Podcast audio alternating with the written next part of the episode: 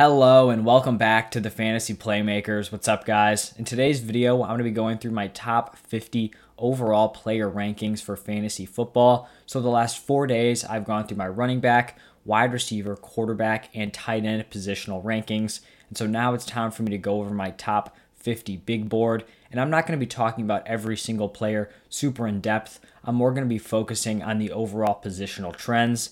While you guys are watching this video, if you enjoy the content, please just make sure you leave a like, subscribe to the channel, and comment down below. All of that good stuff. But let's just get right into the video. And I'm going to start off these rankings with 6 straight running backs. So it's going to be Christian McCaffrey, Dalvin Cook, Alvin Kamara, Derek Henry, Aaron Jones, and Ezekiel Elliott. I'm someone who likes to go running backs early and often, and I feel very confident with all 6 of these players. Running back is the most important position in fantasy football, so I will not be passing on any of these guys for a wide receiver, tight end, or a quarterback. I'm going to be locked in on running back as long as these 6 players are on the board. But after these RBs, I do have Davante Adams thrown in here as the number 7 overall player, and you really just cannot deny his ceiling at the wide receiver position. I think he is clearly the top fantasy football wide receiver option. He's going to be attached to Aaron Rodgers this year. He is the clear alpha wideout on that team,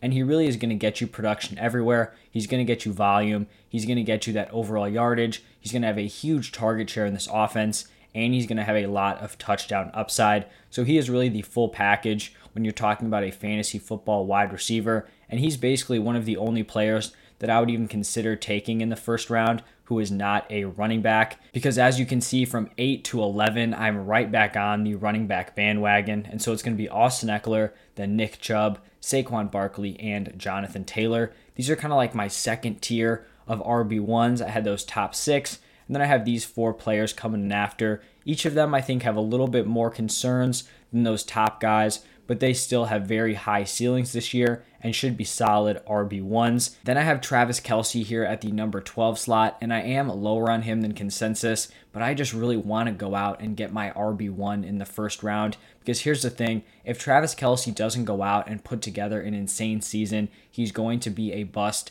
at his current draft price. Even if he finishes as the tight end 1, he could still be a bust as a mid first round pick. So I just want to go out, get my RB1, and if Travis Kelce falls to me in the 2nd, then I'll happily take him there, but I'm not one of these guys who has him ranked as like 6 or 7 in my rankings. I'm just not that high on him. But then after Travis Kelce, I have back-to-back wide receivers, Tyreek Hill and Stephon Diggs. These guys are basically just one step below Davante Adams in my rankings. They're very different receivers, but I do think they're going to finish close together when you're looking at their points per game at the end of the season. They're both attached to great quarterbacks, very solid, high-scoring offenses, and so you really can't go wrong with either one of those guys at wide receiver. And then I have a running back thrown in here, Joe Mixon. You know, he didn't quite make that second tier of RB1. You know, I still have him as a top 12 running back just from his volume. So I'd really be fine taking Joe Mixon anywhere in the 2nd round, but I would definitely prefer like a mid to late 2nd round pick, which is where I think you're going to be able to draft him. Then I have Calvin Ridley at the number 16 slot. I am kind of separating him and DeAndre Hopkins. You know, all offseason they were back-to-back in my rankings, but I really have firmly established that Ridley is ahead of him. I just think his ceiling is much higher. He is the clear wide receiver 1 on this Falcons team, and he finished as a high-end wide receiver 1 last year with having Julio on the field for half the season. So I think there's a legit shot that he is the wide receiver 1 this year and really just firmly establishes himself as an elite fantasy wide receiver up there with Davante Adams, Tyreek Hill, and Stephon Diggs. Then I've got back-to-back running backs here at 17 and 18 with Clyde Edwards-Helaire and Najee Harris. You know, they're definitely here for different reasons. Najee Harris is way more of a volume guy. Clyde Edwards-Helaire, I think, is going to get it done all over and hopefully will have some more touchdown upside this year. But I'd feel pretty confident taking either of those running backs in the middle of the 2nd round. I mentioned this guy when I was talking about Calvin Ridley. It's going to be DeAndre Hopkins here at number 19. He is my wide receiver 5. So I think he's slightly below like the Adams, Hill, Diggs, Ridley group. But then I also think he's kind of above these next tier of wide receivers that I'm about to talk about. But before I get into those wideouts, it's going to be Antonio Gibson here at 20, and he definitely has fallen down these rankings just a little bit. You know, originally I would have felt confident taking him as like an early to mid 2nd round pick. I'm not really there anymore just because I don't think he has this 3-down workload. So I don't know how high his ceiling is going to be, but I still view him as a high-end running back too. And that's a very valuable pick here, you know, in the late second. I doubt he falls here, but then there's probably going to be some of these other running backs available like CEH, Mixon, maybe even Najee. And then here from 21 to 23, I've back-to-back stud wide receivers. We've got Justin Jefferson, Keenan Allen, and DK Metcalf. 3 just alpha wide receivers on this team. It was pretty tough to differentiate between these guys. You know, I think they're all going to put together great seasons, and you really could just go with whatever player you like the most at this slot. I really don't think you could go wrong with any of these guys, and I also don't think you can go wrong with Darren Waller here at 24. You know, I originally wasn't a huge fan of picking him as like a late second round pick, but I honestly think the value could be there. Obviously, I'd much rather get him, you know, early to mid third round, but he's not always going to fall that far. And I really think he's going to finish very close to Travis Kelce this season. I think everyone's viewing Kelce as like he is so far ahead of these other guys, but I expect them to be very close when we look at the end of season numbers. So he's going to end up being a value here. It's like a late second or early third round pick when you see Travis Kelce being picked in the middle of the first round. After Darren Waller, I have AJ Brown here at 25, and he just barely missed out on being in that wide receiver group with Justin Jefferson, Keenan Allen, and DK Metcalf. The only issues I have with AJ Brown is he's going into the season banged up. It's his knee again. And then just also, you're bringing in Julio Jones. I don't think we're going to know exactly how these targets are going to shake out. And there's already not going to be a ton of target volume on this team. And so Julio's competition for those touches, you know, may just limit AJ Brown's ceiling just a little bit, but still a very solid wide receiver one. Then I have Chris Carson here at 26. He kind of falls in this weird running back range. He's a guy I'm very confident in, but I don't think he really has the ceiling of these other running backs that are going in the second round, but I think he's much safer than some of the running backs that are going in like the late third, fourth round. It's a perfect balance of his safety and lack of upside, so I think this is a very fair ranking. Then I have my tight end 3, George Kittle, here at 27. I still feel very good about George Kittle. I think people have honestly forgotten how good of a real-life NFL tight end and a fantasy tight end he really is. I mean, if he's on the field, he is going to 100% live up to this ADP. So I feel very solid spending an early to mid third round pick on Kittle this year. Then I have Allen Robinson here at 28, and I almost feel like he's the Chris Carson of the wide receivers. You know exactly what you're going to get out of him. He is so safe, but I don't think he has the same ceiling as the guys going ahead of him and maybe even some of the guys going after him. But at this slot, you're really just buying him for his safety and week-to-week consistency. Then I actually have his teammate, David Montgomery, here at 29. He continues to rise up these rankings. This Bears backfield is just not coming together the way I was initially expecting. You know, Tariq Cohen, we don't even know when we're going to see him on the field. Damian Williams, you know, hasn't really cut into Montgomery's workload at all. So I think his touches may be way more similar to last year than I had initially anticipated. So he is a very solid third round pick now.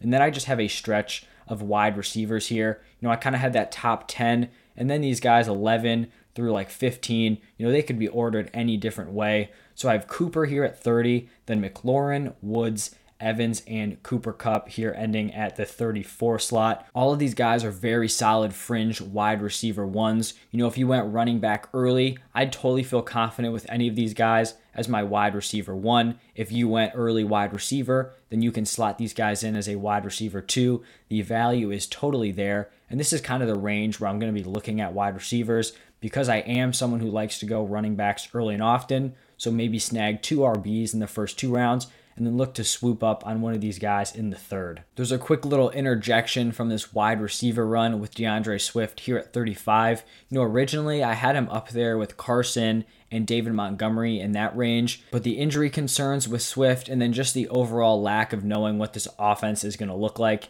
there's not going to be a lot of touchdown upside. It's making me very weary of drafting DeAndre Swift, you know, especially as like a third round pick. So early fourth round or later is probably where I'd feel comfortable picking him in drafts, you know, at this point in the offseason. And then I have 3 more wide receivers, Julio Jones at 36, CD Lamb at 37, and Chris Godwin at 38. These are like my high to mid-end wide receiver 2s. I feel very solid with any of these guys slotting into my lineup as a wide receiver too. And then I have James Robinson here at 39. He's kind of in a position here where if you weren't able to get a solid second running back in those first three rounds, he could be the guy here. He's going to get a lot of touches on this Jaguars offense. You know, even though I don't think this offense is going to be great, he's still going to be getting that workload.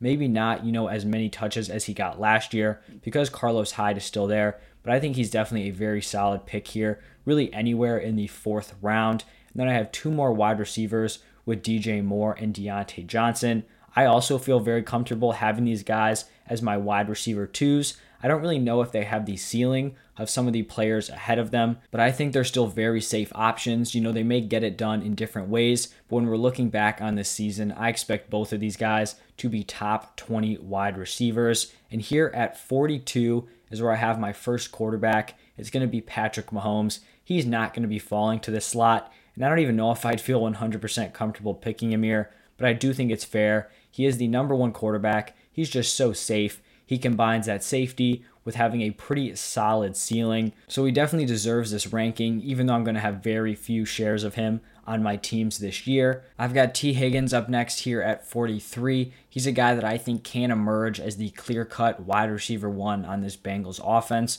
So definitely has a lot of value here in the late fourth round.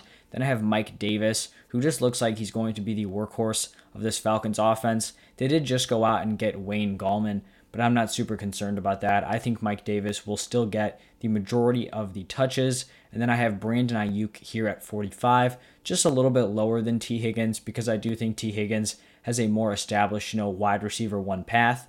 Ayuk could be the wide receiver one, but he's also going to be competing with George Kittle, and you also have Deebo Samuel there. And then the next four guys, it's all going to be running backs. So it's going to be Darrell Henderson, Myles Gaskin, Miles Sanders, and then Gus Edwards. These running backs are really all over in terms of their floors, upside, how they score their points. So it's really just going to come down to what kind of player you're looking for. I feel like Myles Gaskin is definitely more of a ceiling play. Gus Edwards probably a solid floor guy. Darrell Henderson somewhere in between. And same thing with Miles Sanders. All of these players are kind of in complex backfields, so I don't think any of them are slam dunk picks. But, you know, late fourth, early fifth round, that's kind of what you're going to be getting here at the running back position. And then the last overall player in the top 50, it's going to be Tyler Lockett. You know, definitely lower than all the other receivers I've mentioned just because of his inconsistency. But, you know, at the season's end, he is probably going to be a top 15 wide receiver. The issue is that, you know, he's going to score like 40% of his points in three games. So he's going to produce. It's just going to be, you know, randomly, and you're not going to have a heads up on when he's about to pop off. So it definitely makes him a volatile player, but still someone who I think should be in the top 50. So those are my top 50 overall player rankings for this year's fantasy football season. Let me know what you guys think down in the comment section. If you enjoyed the video, please just leave a like and subscribe to the channel. And then also, if you haven't seen my other positional rankings, running backs, wide receivers, quarterbacks, and tight ends, go check those out if you haven't seen them. But that's all I have for today. Thank you guys for stopping by, and I'll see you next time.